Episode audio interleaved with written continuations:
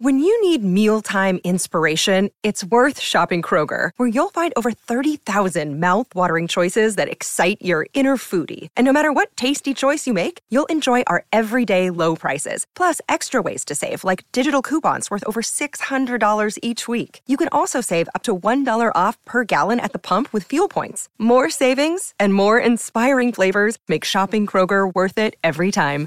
Kroger, fresh for everyone. Fuel restrictions apply.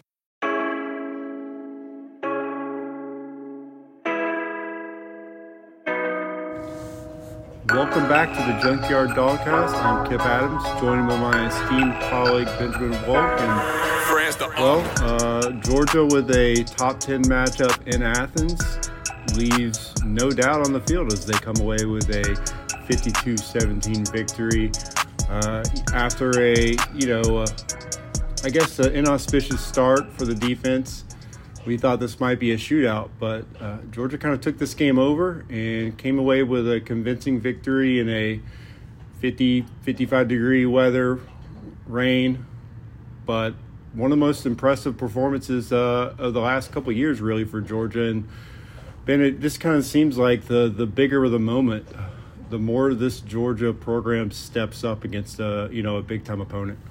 Yeah, I would. Uh, I would have to agree completely. I mean, at, at some point, we'll understand why Georgia gives up pos- touchdowns on the opening possession, every defensive possession. Kirby even said today, "Well, I already know they're going to get one."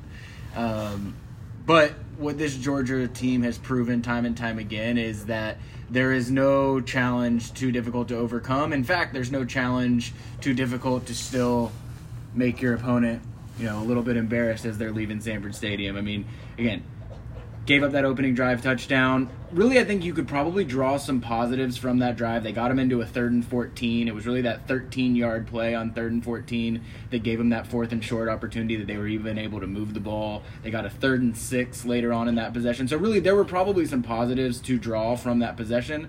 It's just very difficult when you've obviously given up touchdowns on four straight opening drive possessions. So, for the offense to come back, obviously give the defense nothing to fret about and realize, all right, you have the freedom to play however it is you want to play because the offense was going to have 600 yards of offense.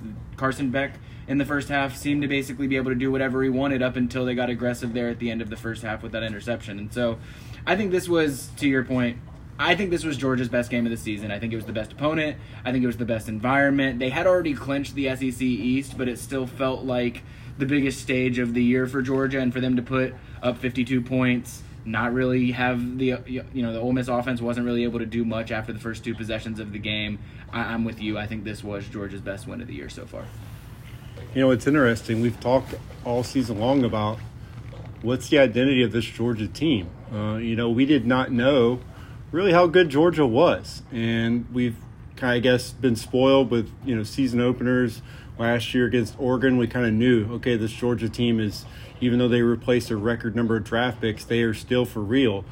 And honestly, I think having Ole Miss at this part of the schedule or this time of, of matchup really helped Georgia. I think if, if they're opening the season against this Ole Miss team, Carson Beck doesn't have the confidence or experience to come out there and just march down the field for four straight 60 plus yard touchdown drives. Uh, you know, and this defense doesn't have uh, the experience uh, you know, in the front seven to be able to withstand giving up a you know opening possession touchdown. That confidence level, and, and I think uh, it just says a lot. Uh, this team of how they've grown up over the season, and I, I think that's really the epitome of that is C.J. Allen, a guy thrust into action with Jamon Dumas Johnson out. Uh, you know, uh, now starting next to Smael Mondon, a, a true freshman, and on that first drive, Ole Miss knew exactly where he was and tested him, and you know he gave up some, a couple plays. As Kirby Smart said, him him and uh, Raylen Wilson had had boo boos, is, is what he said out there. But the second and third quarter, uh, C.J. Allen was probably the most impressive player uh, on the field for Georgia's defense. He was playing with you know his his hat on fire and lighting up the ball carrier. Had a big time sack. Uh, was just all over the field, and ultimately led both teams in tackles in this game. So I, this was a you know a huge game for him confidence wise, but just going back to, like you said, Mike Bobo uh, calling the game of his life uh, all week long. I guess we were taught this was going to be a shootout. The offensive guru, Lane Kiffin, uh, this was Mike Bobo's, uh, I guess, not coming out party, but it's a reminder that he still knows how to call plays with some outstanding play calls in this game. And as you mentioned, over 600 yards of offense. So I, I think you got to give him a lot of credit as well. You know, you mentioned what we're still trying to figure out sort of what is the identity of this team and i think the more that it has gone on i think the defense is sort of what it is like kirby said i you know he expects them to give up an opening drive touchdown but they buckle down after that i think the identity of this team is offensively there are just too many ways for Georgia to beat you. I mean, it. You know, obviously, would, we'd be remiss if we didn't mention the fact that Brock Bowers came back. I can't believe we're already several minutes, five minutes into this podcast, and we haven't even mentioned the fact that Superman returned. But it doesn't matter wherever you look. When Brock was out, somebody else stepped up. It's Ladd McConkey. It's Dominic Lovett. It's Marcus Rosemy-Jacksaint. It's Rara Thomas. You look at the running game tonight. I mean, Kendall Milton. I think had his best game of his Georgia career. Kirby mentioned it that it was the hardest that he's run or seen him run since he's bounced back from injury. He obviously had a sensational game. Daijun Edwards did what Daijun Edwards does. He's so sound. His vision's unbelievable. He's slippery. He picks up the first downs that you need him to. But even the young guys, Andrew Paul got in and scored a touchdown. Roderick Robinson ju- busted an explosive run. And so I think when you really start, if you put yourself in the shoes of an opposing defensive coordinator and you say, how do we stop this team? There aren't many answers. I think it's why you see, and you know, this is Lane Kiffin's mo, but that's why you see Lane Kiffin going for it on fourth down in his own territory early. It's why you see him faking a punt when he's down 14 because you know that there's not going to be many answers for this offense, and if you're going to beat this team, you're going to have to hang half a hundred to, to hang with them, and I don't think there's many teams out there that can do it.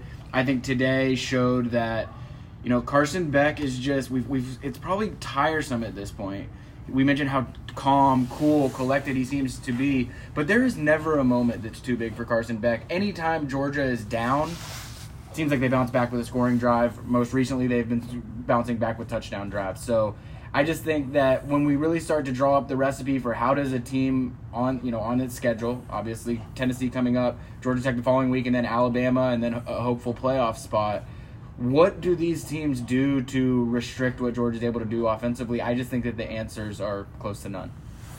Yeah, going back to Beck, uh, this is now the 10th game in a row. Obviously, his 10th career start that he's thrown for 300 or more yards. He did that with only 25 pass attempts tonight, was not sacked, and honestly, that interception, that was a deflection off Dominic Lovett. So, you know, I know that uh, that counts towards an interception on, on his uh, stat sheet, but – we got to find a way to, you know, when wide receivers uh, deflect the ball, uh, that sh- it shouldn't count as interception to quarterback. We got to figure out a way to, to kind of add an asterisk next, next to that stat. But uh, now 10 games in a row, 300 yards or more. Uh, that is, uh, you know, uh, a performance that, if, if I'm looking back, not 300, 250 yards or more in 10 games, I think. Mm-hmm. Or, but uh, I think Stetson Bennett last season had nine games uh, with 250 yards more. So he's already surpassed Stetson last season as far as just his output on every single occasion. And then uh, you look at this offensive line. You know, on that second drive, you got Amarius Mims back on the field at right tackle. Xavier Trustin goes to left tackle. Uh, they rotated him in with uh, with Earnest Greene, so now they have their their three man rotation back at offensive tackle. They're rotating their three guards in now. So, really, for the first time, Georgia has all of his offensive uh, weapons on the field at the same time, and, and you get over 50 points in this game. And I think you, you have to, if we're going to pass credit around to everyone, let's, let's give some to Stacy Searels and this offensive line because uh, those holes for the running backs were, were massive. Uh, Carson Beck was able to do whatever he wanted back there safely, uh, was never really in danger. Um, and honestly was able to roll out and and, and reel off a couple big runs as, as Mike Bobo used his entire or pulled out some new pages of the playbook that will uh, opposing defense will, will now have to take into account uh, the legs of Carson Beck. Uh, so right now you have to look and this is the most complete performance by Georgia this season, and uh, uh, this is a team that now we will can honestly say is deserving of being number one probably in those college football playoff rankings next week. Yeah, I would agree completely with that. I mean, I think with the caliber of Ohio State's wins diminishing, I think that Georgia has probably secured that number one spot. A couple other housekeeping notes as well 27 straight wins. I think that puts him ahead of Nick Saban for most in the SEC and one behind Paul Bear Bryant. Um, so, you know, Kirby acknowledged that it was rare air tonight, but definitely doesn't like to acknowledge those types of things so much. Did clinch the SEC East, which I think we've mentioned already. That was actually done before Georgia even kicked off because of Tennessee's loss. So it will be Georgia and Alabama and Atlanta this year. I think this is the last year without divisions, and I think that Georgia versus Alabama in Atlanta is the way that it should be for the last year without divisions. So, um, yeah, just now that you know Georgia has clinched the East, we sort of know what the forecast for this season is going to look like going forward. Um, I'm really just excited for this closing stretch that Georgia's got. And as Kirby would tell you right now, he's not thinking about Alabama. Uh, he said after uh, the game that they will begin Sunday preparing for Tennessee. And just like that, we will turn the page to Tennessee as the Volunteers are now 7 and 3. And uh, we will begin discussing Tennessee next week. But for this edition of the Junkyard Dawgcast, I'm Kipp Adams. This is my esteemed colleague Benjamin Wolk signing off.